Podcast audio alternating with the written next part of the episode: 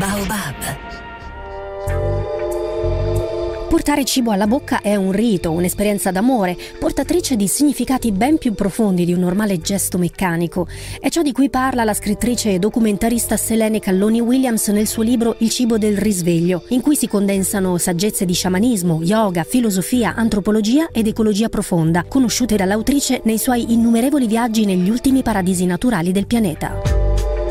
Il viaggio ti aiuta eh, molto perché ti porta al di fuori di quelli che sono i modelli culturali a cui sei abituato. Se non esci mai dal modello culturale a cui sei abituato, eh, non riesci mai a comprendere che è una prospettiva, un punto di vista, ma che tu puoi ampliare questo punto di vista. E quindi il viaggio è sempre molto utile, per esempio per allentare la morsa di una prospettiva narrativa squilibratamente patricentrica e materialistica in cui vessa la nostra civiltà. Aver perduto il senso simbolico delle nostre azioni vuol dire aver perduto la capacità di intendere che la vita è relazione e se tu perdi questa capacità non ti rendi più neppure conto di con cosa sei in relazione.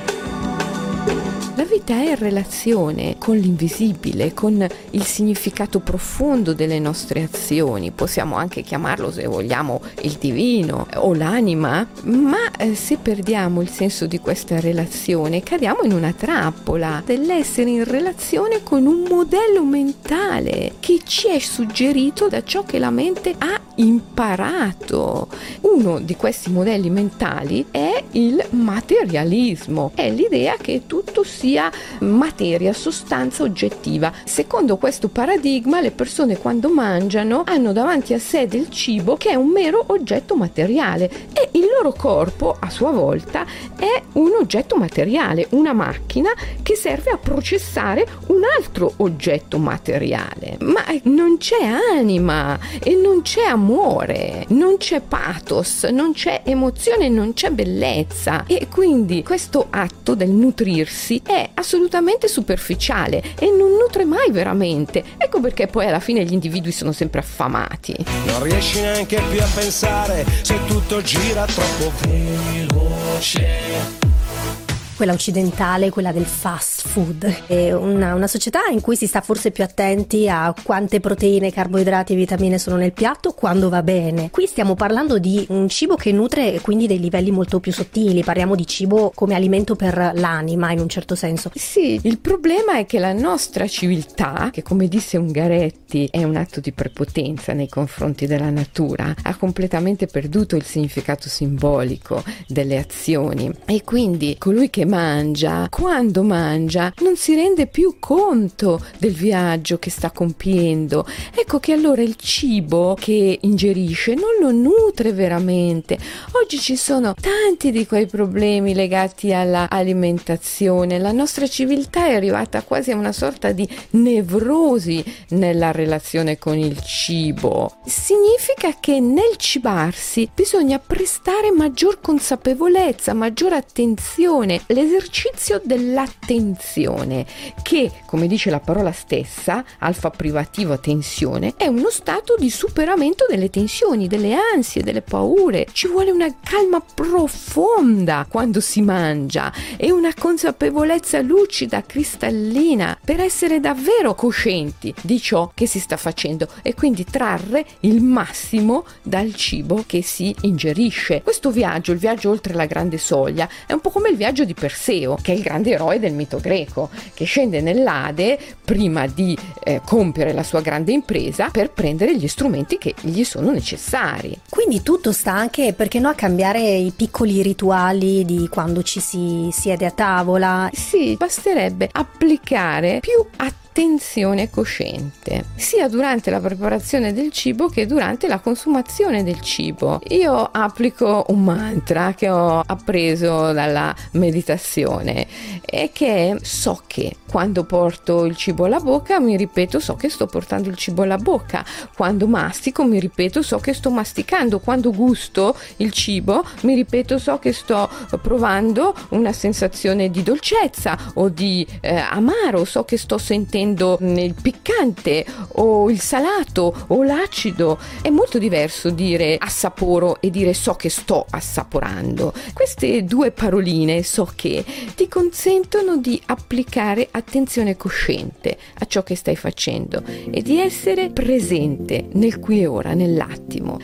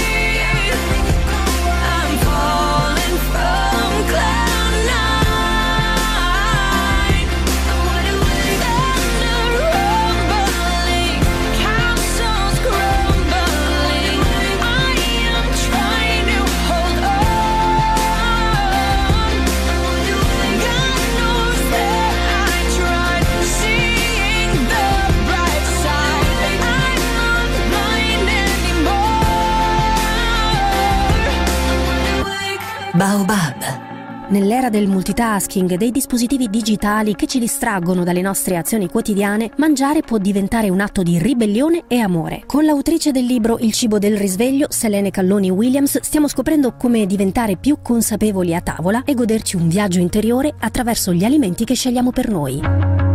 Quando mangio, io mi chiedo sempre chi voglio nutrire. Capisci che se tu tieni tutta la tua consapevolezza sempre centrata solo nel tuo io, e questo è un altro modello mentale, culturale che va per la maggiore, alla fine ciò che nutri è sempre solo la tua persona. Ma la parola persona dall'etrusco persu significa maschera. È una maschera, non è il tuo vero sé.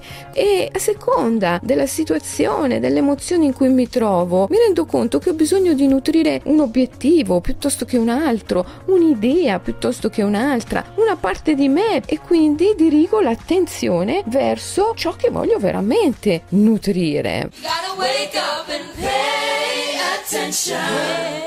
Quando si parla di libri sul cibo, i più si aspettano magari la classica dieta del momento, qualche consiglio pratico di cucina. Tu in realtà qualcosa di pratico ce l'hai infilato in questo libro. È pieno di consigli pratici il mio libro. A parte che termina con 30 schede che fanno riferimento a 30 alimenti, ciascuna di esse racconta il mito col quale l'alimento è stato portato in essere. È qui che torna lo sciamanesimo di cui insomma spesso ti sei occupata, i tuoi, tuoi viaggi, certo. tuoi studi. Certo, lo sciamanesimo è mitologia, perché poi è il mito che ti permette veramente di compiere questa grande operazione che è la smaterializzazione e la depersonalizzazione della realtà. Quindi in ciascuna di queste schede è descritto un alimento con il suo mito, il mito che l'ha portato in essere, sai a che cosa veramente serve quell'alimento.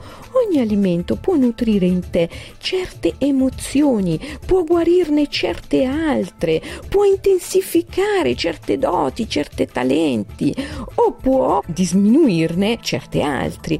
Quindi se tu eh, sai tutto ciò, riesci a nutrirti con una consapevolezza straordinaria e siccome il mito è inseparabile dal rito, nel mio libro sono raccontati molti rituali che ciascuno può fare nella quotidianità attraverso il cibo. Io penso che ritrovare una via autentica significhi ritrovare il contatto con l'anima. Questo si può fare soltanto applicando attenzione e consapevolezza all'interno di sé, non all'esterno di sé, quindi sulle teorie che ci arrivano dall'esterno. Il viaggio deve essere dentro o perlomeno il viaggio che compiamo fuori deve essere sempre il riflesso di un viaggio che stiamo compiendo dentro di noi.